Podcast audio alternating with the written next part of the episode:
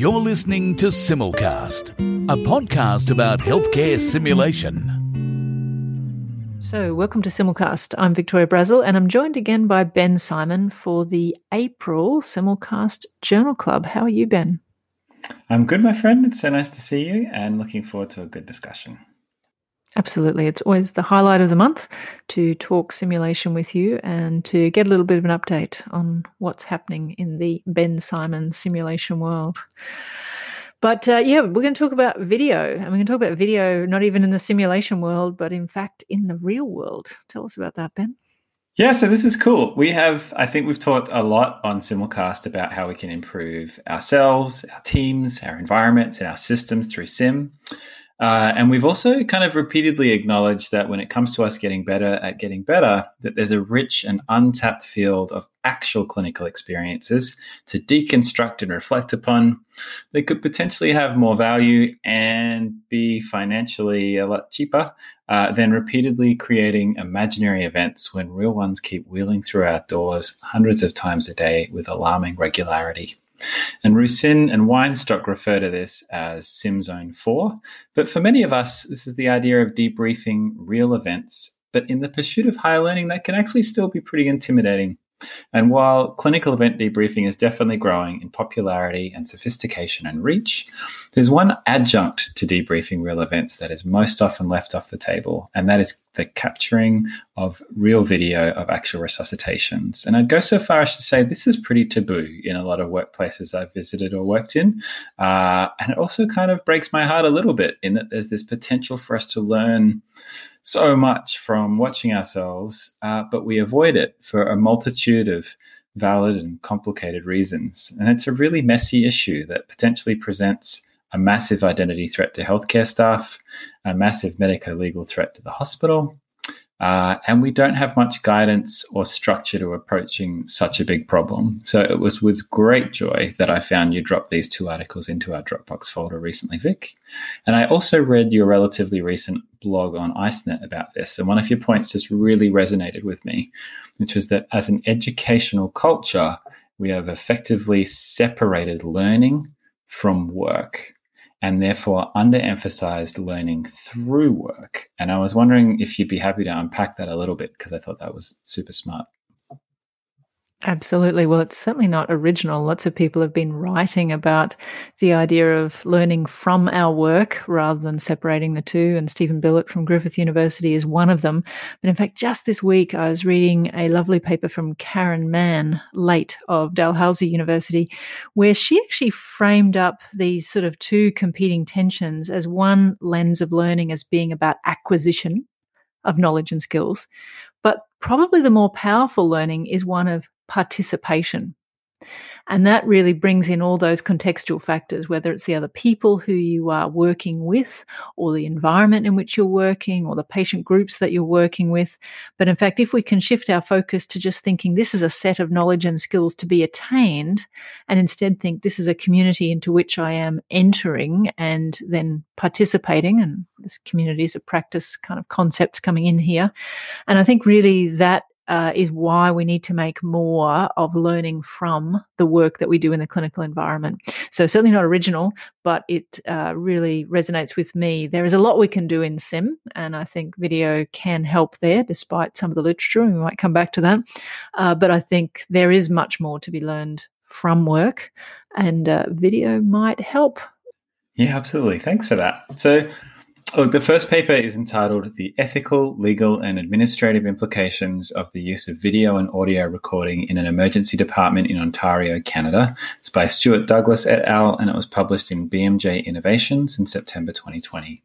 And the article is essentially kind of two pronged. It describes the use of video recording in an ED in Ontario and their intentions, and then it uses this as an underpinning framework to explore opinions on the judicious and safe use of video feedback on real events. They describe barriers to implementation, some of which would be pretty easy to predict, such as employee concerns, privacy risks, and the lack of a clear ethical and regulatory framework. And certainly, while they can't necessarily alleviate all of our personal concerns, the article does start that conversation about addressing the need for an ethical and regulatory framework. So they provide a team with expertise in clinical, regulatory, legal, QI, patient safety, and ethical domains to reflect on the critical considerations come up through their sort of case description of what they're doing in their department. They then describe the potential advantages of video review. It's things like a more objective representation of events, the ability to make a more broad systems assessment, and uh, one thing that I really liked was detecting minor deviations from practice that might cumulatively impact patient care, which reminded me a lot of your 1% work, Vic. It then divides, dives into some very specific challenges. And while these are discussed within the framework of how this works in Ontario, there's some really useful stuff in here for consideration, even if the legal answer isn't the same in your state or country. So, first up, there's the issue of consent. And this, I would have to say, even in the article, gets pretty murky pretty quickly. There's clearly an argument here that hospitals can source visual data for analysis on improving care. But it's also, and it's also argued interestingly, that to not do so potentially impacts future patient outcomes. And this could sometimes be the status quo being a less ethical stance than doing the hard thing here. This is then contrasted, though, between the values and wishes of a very vulnerable human being presenting an extremist to the department might feel, and also the impossibility of obtaining consent for many patients in that moment. Things can also get challenging when thinking about the difference between video for education, video for quality improvement, and video for research, each of which can have different levels of restriction, guidance, and process about how to move forward with them. The article then discusses access to the video, both from the patient's perspective and the percentage perspective of a coroner, for example, and argues that a patient could reasonably ask for access to the video, as could a court seeking evidence of malpractice in a coroner's case. They describe one potential safeguard around this for hospitals being the concept of quality assurance privilege, where things such as M&M, for example, are legally protected as confidential to ensure a hospital can have frank conversations to improve their care without necessarily the fear of being sued into the ground when something goes wrong and comes up. They discuss physician perspectives around the medico legal vulnerability of this versus the medico legal protection of actively engaging in quality assurance processes and how that could be embedded within credentialing. And then finally, they talk about secure storage, which might be a little uh, mundane seeming, but a super important kind of concept when we're talking about recording real video of real patients. So, if you're anything like me at this point, you might be feeling that it's all too hard. Dear God, who would do this? And they give you the answer by providing their own case study of what their department is planning to do, what their guidance and agreements have been, and some of the arguments they have used to make it happen within their hospital. And then the article just kind of stops there, Vic, which uh, I was a little heartbroken by. What did you think? So I think three things. One is I love their table one where they've examined this conceptually and they've got a statement, a supporting argument, and then the counter argument, just as you kind of summarized there. But I think it's really nicely laid out. And then they've got relevant sources of literature which can support some of those arguments. And I think that means it's not just a what are they doing? I'm going to copy it, but you can look at these arguments and think what's the concepts behind it. Uh, the second thing I would say is just going to take my hat off to them in these legal and regulatory stuff they didn't go oh my god that's the enemy is the is the legal department at the hospital. They actually embraced it and says this is what we want to do help us get there. And so i got this whole sense of partnerships with uh, groups that i wouldn't have thought were traditionally people we work closely with but it's clearly going to have a good outcome for them and it means everyone's invested in the outcome rather than just being uh, people to be overcome as it were. And then the third thing your little disappointment. Uh, so as I was writing that blog post, which for simulcast listeners, I will put the link in somewhat narcissistically in the in the in the uh, show notes. But uh, I did write to the first author and said, "Where are you up to?" And he said, "Don't worry, there's another paper on the way." So hopefully, we'll get to hear about their success or otherwise. Excellent. I look forward to it. Um, yeah, I really loved uh, that table one as well, and it felt a little bit like some real quality debate prep for somebody who wants to start out and try and create this huge organizational change, which I think is really important given how insurmountable it might seem for a lot of us. Um, and I think the thing that really fascinated me from like a meta perspective with this patient is uh, with this paper rather is this is sort of really about um, that challenge you have when the status quo is considered acceptable just because it's the status quo. And so any change is perceived as a threat, even though it might potentially have advantages for everybody involved. Um, and trying to break that down and make people aware of the risks they're already taking day to day by not actively reviewing what they're doing, by not looking at how they're performing in their resus, by not seeing how they're engaging with families and what they could do better about their body language and the positioning in the room and everything. Uh, it's a real tragedy, uh, but very complex. So I, I really loved um, just looking at that from that perspective of how things are now is not how they have to be. Yeah, and I love that juxtaposition of we're video recording all these people for security reasons. Why are we not doing it to actually improve their care? Yeah, yeah. it's so true, right? We can we can break it down when there's a security risk. There's like there's no ethical limitation on us going through that, but uh, but when it comes to actually doing our job better, we all fall down.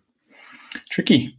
Yeah. So that brings us to our second article, which I was hoping would bring us a little more evidence about uh, some of the benefits of video debriefing real events and also what other people are doing.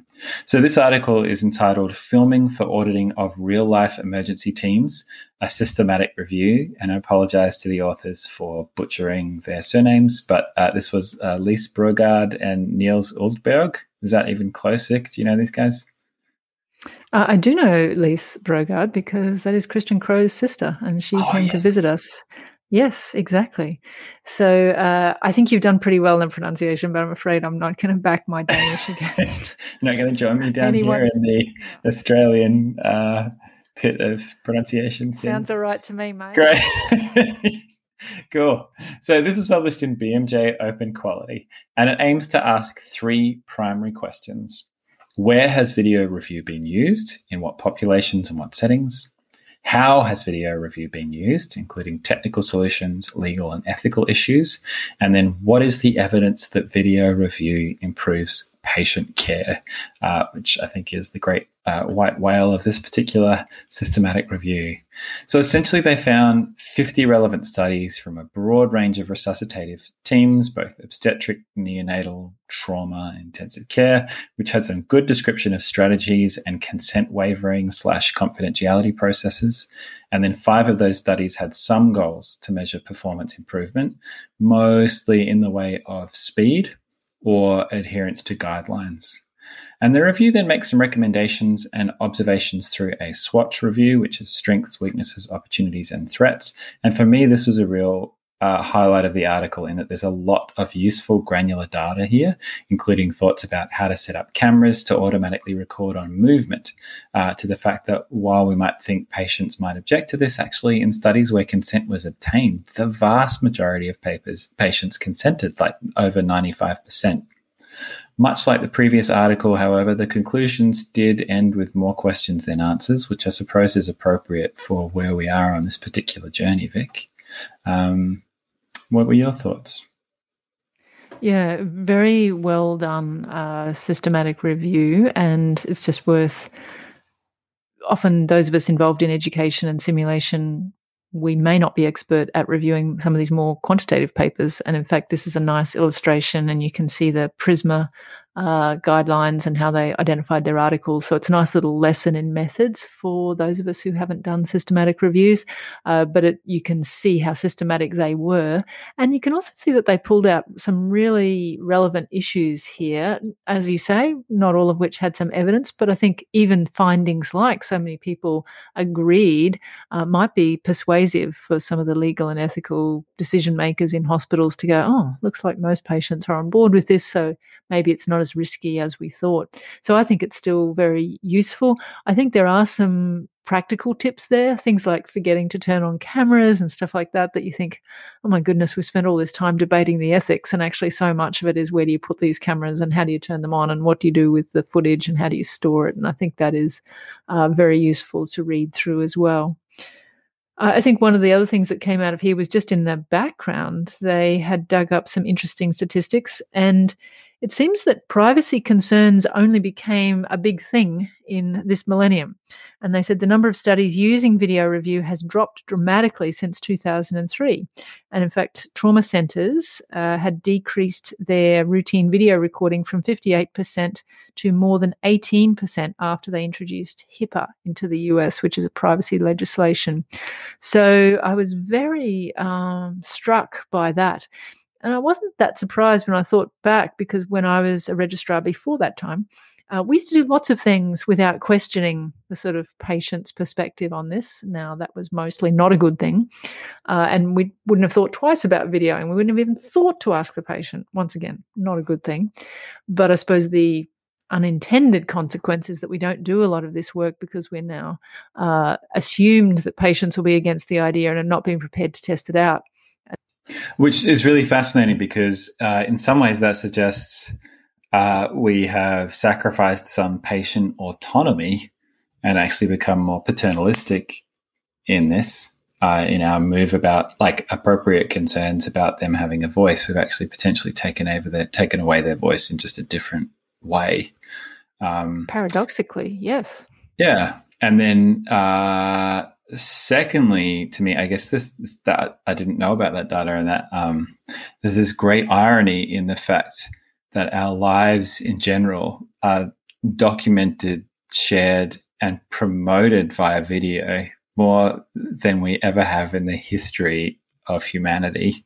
Uh, and yet, when it comes to research or uh, quality improvement, we've dropped. So it's an interesting dichotomy. I know, I know. Hospitals are not game to video record people for fear of improving their care. Uh, but Siri's probably got every word that was spoken in the debrief room between all the mobile phones, in the resus room rather, between all the mobile phones. Yeah. yeah, I'm sure Amazon's probably got the details of every spousal argument we've had in this house as well. So it's, you know, it, it's funny, hey? Like we'll all click accept on every um, algorithm on our phone apps, but when it comes to comes to uh, this stuff, we get highly highly risk averse. Hmm. Yeah. Hmm. Interesting. I suppose um, before we leave this general topic, Ben, it would be worth making sure that we identify the relevance to sim. I mean, obviously, I think there's uh, relevance for our team performance, which we're trying to uh, improve with sim. And I think these conversations can complement those we have in simulation debrief rooms.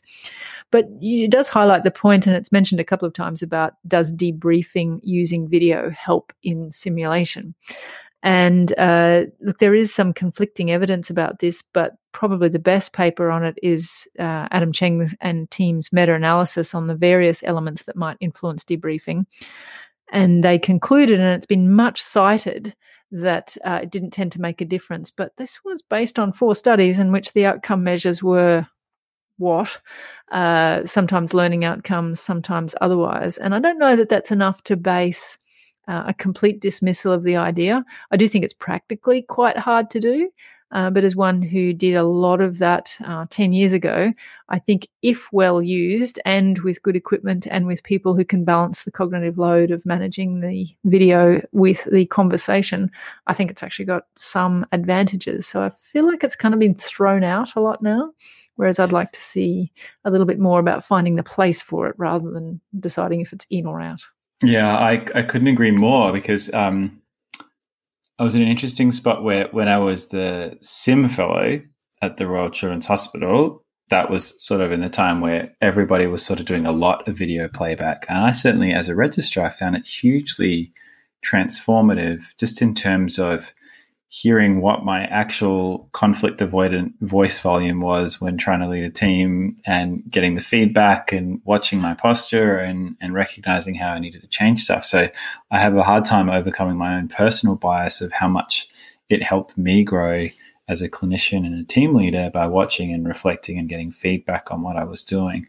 Um, and I then came back after a period of away and found nobody was doing video debriefing anymore in, in the same unit. And I think it, it came up again. I, I felt like a lot of the time it was less about is this a useful learning strategy and more a quick fix for cognitive load.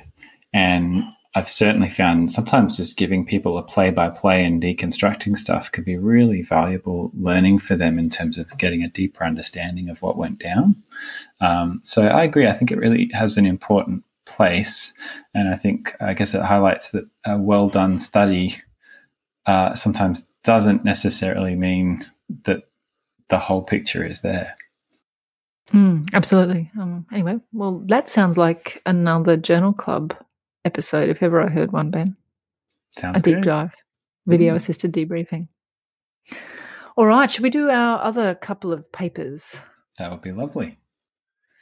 So, one of the two that I picked uh, is recently published in Advances in Simulation just this year by Bentley et al., called Debrief It All A Tool for Inclusion of Safety 2.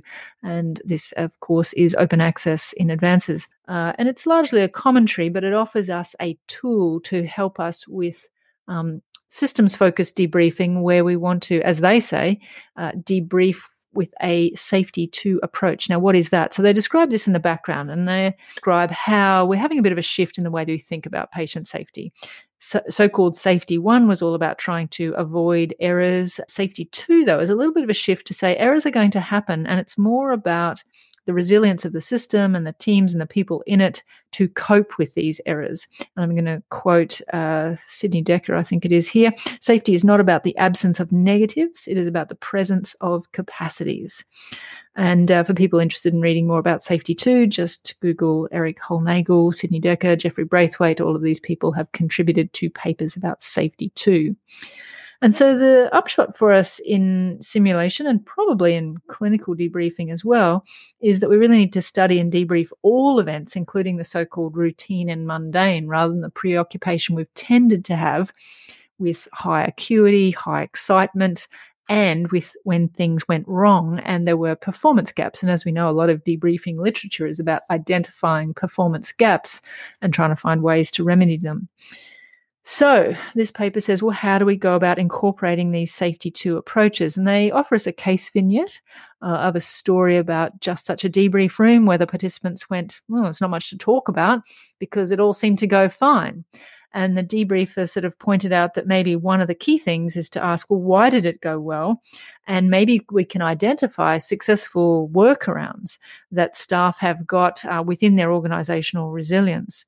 And so, in the process of that, they offer us a debriefing tool and tell us how they developed that, that we might be able to take into our own debrief rooms if we're thinking about. Uh, talking with our teams about these kinds of things. Now, the debriefing tool would be recognizable in structure to most debriefers.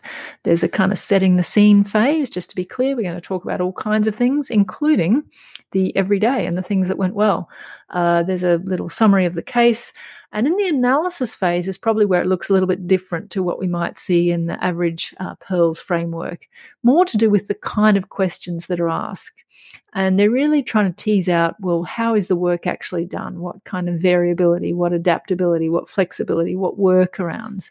And they offer us some key phrases. What resources enable good performance? Are there strategies that are used in this case or in your normal work that uh, allow you to be more efficient or more effective? And so there's some lovely phrases there that I think wouldn't be in everybody's uh, lexicon sitting in a debrief room, but I think which allows us to expand this idea of debriefing all the performance, not just the things where we're seeing performance gaps. So I think uh, overall, I, I, really like this tool. I could see myself looking through that list and trying to adopt some of those questions. And I do think this is another advertisement for knowing what you're talking about. If you're going to be debriefing about patient safety, you probably need to be across these concepts around safety two. Uh, and I guess just to sort of point out here before I hear your thoughts, Ben, is there's some other really nice literature out there in this same area. Mirette Dubé and team, their Pearls for Systems Integration, sort of tries to come at some of the same concepts, uh, as well as Peter Dieckmann's uh, Variation and Adaptation, Learning from Success from Advances in Simulation. Both those articles, I think, would be complementary to this uh, tool and the way that they've presented it. Uh, what did you think? Yeah, I agree in terms of the a highlight for me being the tool itself, and uh, I think it was good scaffolding that they've sort of layered it on top of uh, a framework that debriefers will be familiar with. And then uh, I really just loved the very explicit, clear examples of phrasing to shift people into that safety two headspace. And I think you, sort of uh, already mentioned this, but it, it's such a very different beast. Um, and I think, uh, particularly when debriefing culture has very much focused on exploring frames, uh, establishing psychological safety, and, and, a variety of techniques to sort of give people feedback in non threatening uh, ways and, and move them to be motivated for change, that we haven't developed as sophisticated a sort of conversational tool belt for getting them to diagnose the things that are actually going on in that sim. Um, and so a phrase like, what made this case more difficult than it needed to be? Or was there a similar case that didn't go so well? And how was this different?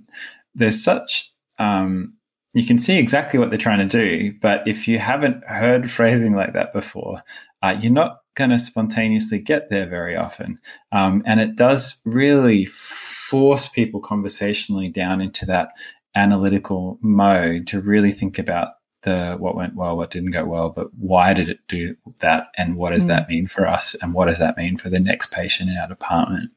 Um, I did yeah. feel like maybe documentation and escalation were potentially underrepresented in the in the mm. um, tool a little bit mm-hmm. in terms of this was very much here are some t- techniques to debrief and identify stuff, um, but there wasn't as much on uh, the importance of closing that debrief with, okay, this mm. is important. Who's going to own this particular issue? How are we going to escalate it to the powers that be? And how are we going to make sure that it's acted on and accounted for?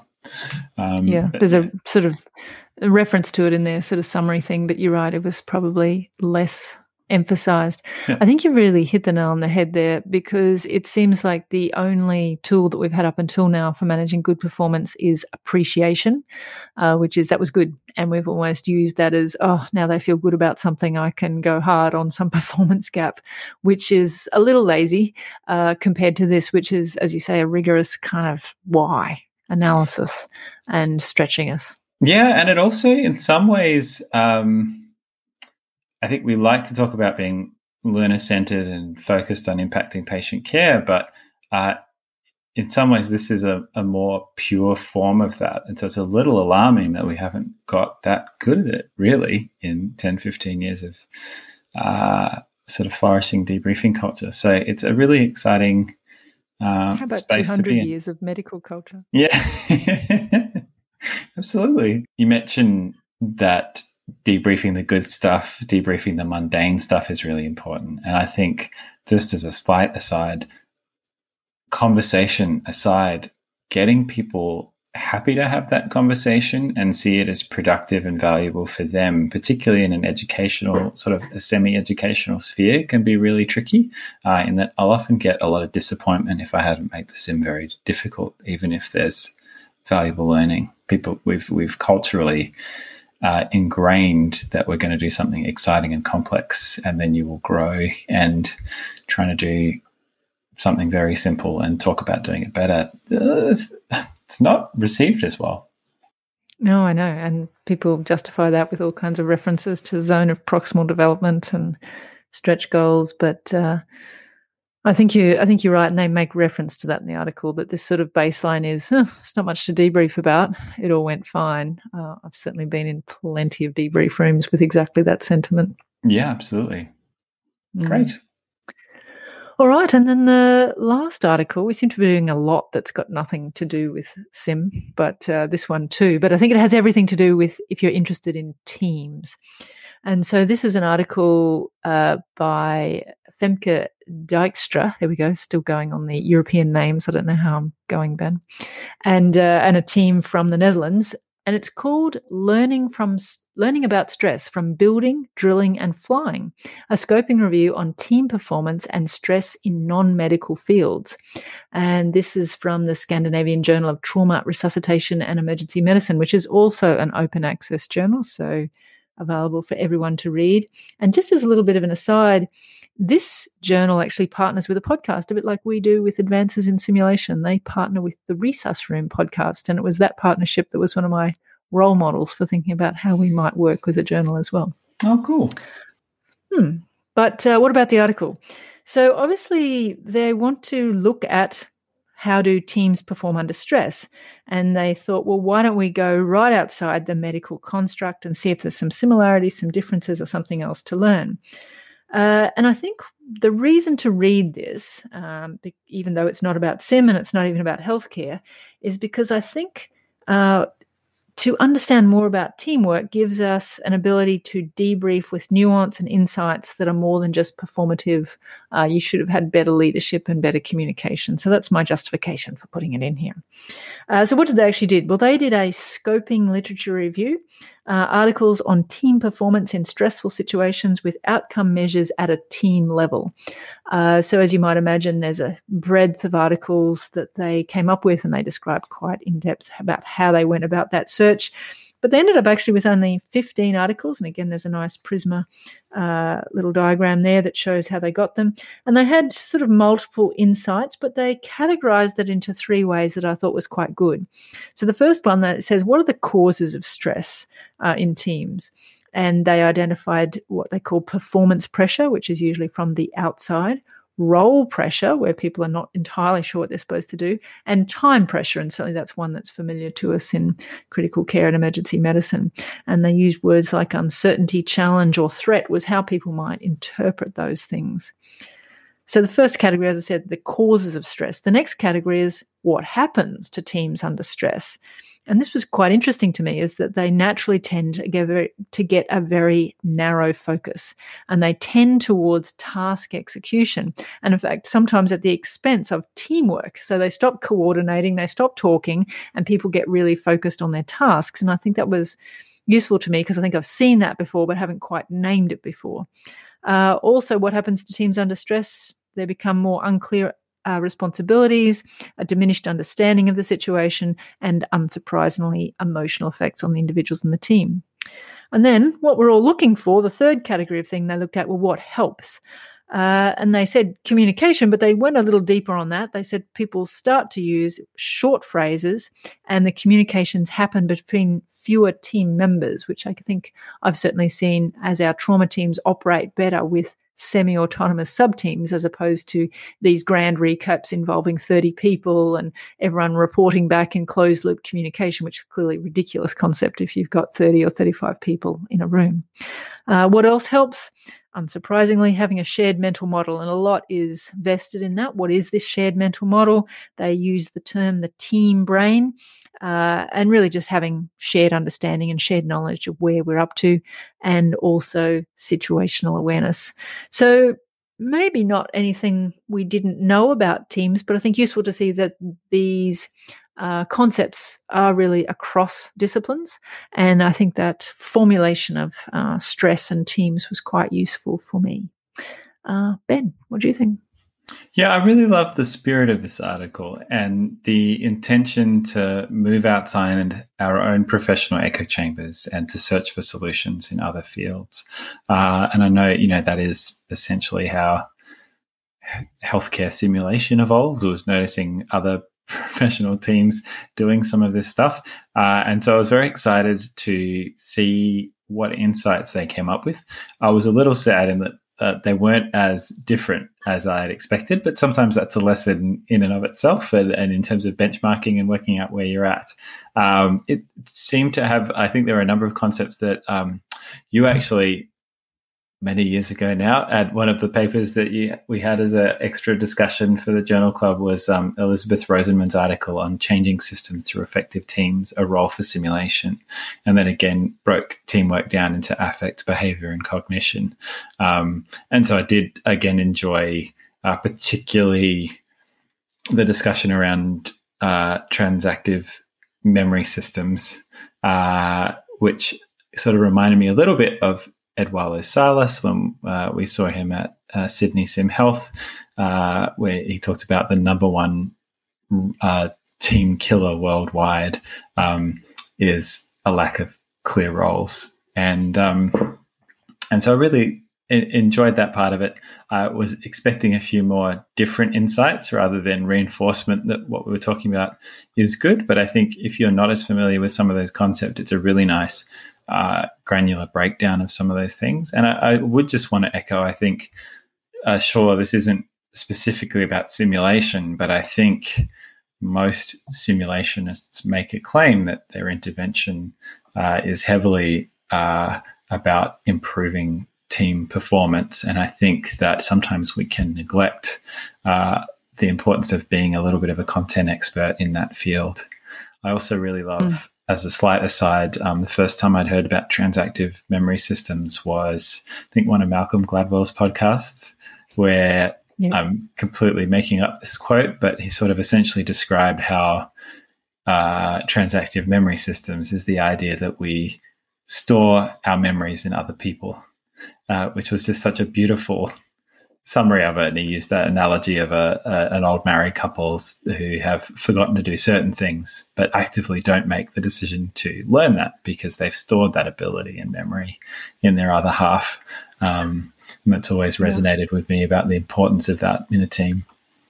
Mm. Unfortunately, most of us have now developed that relationship with our phones. Yeah, well, it is right. Yeah, yeah. phone numbers, bam, straight in there. I don't yeah, know any anymore. Exactly. No. All right. So, but uh, yeah, both those articles again we'll have linked in the blog post associated with this podcast, and they're both open access articles. So feel free to have a look at them yourself. Well, Ben, just about time to wrap up and think about next month. A couple of news items. Uh, one is if you're listening to this and you haven't listened to the simulcast wrap about SESAM, the uh, Society for Simulation in Europe conference, which I've just finished recording and should be up by the time you listen to this one. Go back and hear my chat with Susanella about uh, what happened at the conference. Uh, also, just by way of news, there's a um, paper we might even talk about at Simulcast, but uh, I just came across it recently, and it is the Health Education England National Vision for the Role of Simulation and Immersive Learning Technologies in Healthcare. And it's just, I think, for someone who doesn't usually like these kind of government documents, really, really insightful. So uh, we might have a little bit of a chat about that on the podcast, but I'll also put a link to that in the notes as well. Uh, but what are we reading this month, Ben? Uh, well, Vic, I haven't decided yet. but well, it might be a good. T- it might be well. It might be a good time to mention. Um, we're going to wrap up the blog part of the journal club discussion uh, after I think ooh, four and a half years now. Um, uh, mainly just because journal club has opened a lot of doors for me, and and that has led to less time. Uh, and I would just want to thank everybody for one of the most engaging, uh, heartwarming, and rewarding parts of my career as a doctor so far. And thank everyone for all of their contributions and how much I have got to grow from everybody's sharing that community of practice over the last four years. So uh, I look forward to continuing our monthly journal clubs Yes, Journal Club is not going away. No, just slightly less time commitment from me. Uh, and if you've got thoughts or want to share a paper um, or ideas on a paper, just feel free to tag us on Twitter, uh, and we'd love to keep the conversation going. Yeah, absolutely. And there's also, if people do want to comment, uh, comments on the blog are always welcome. And we do get a few of those from time to time, uh, but also happy to have these conversations respectfully so on social media as well. If people do want to, as you said, let us know about things we should be talking about on Simulcast Journal Club. Absolutely. All right. Well, thank you, Ben. I guess that's the April Simulcast Journal Club. Uh, good to see you and see you next month. Absolutely. See you then. You're listening to Simulcast.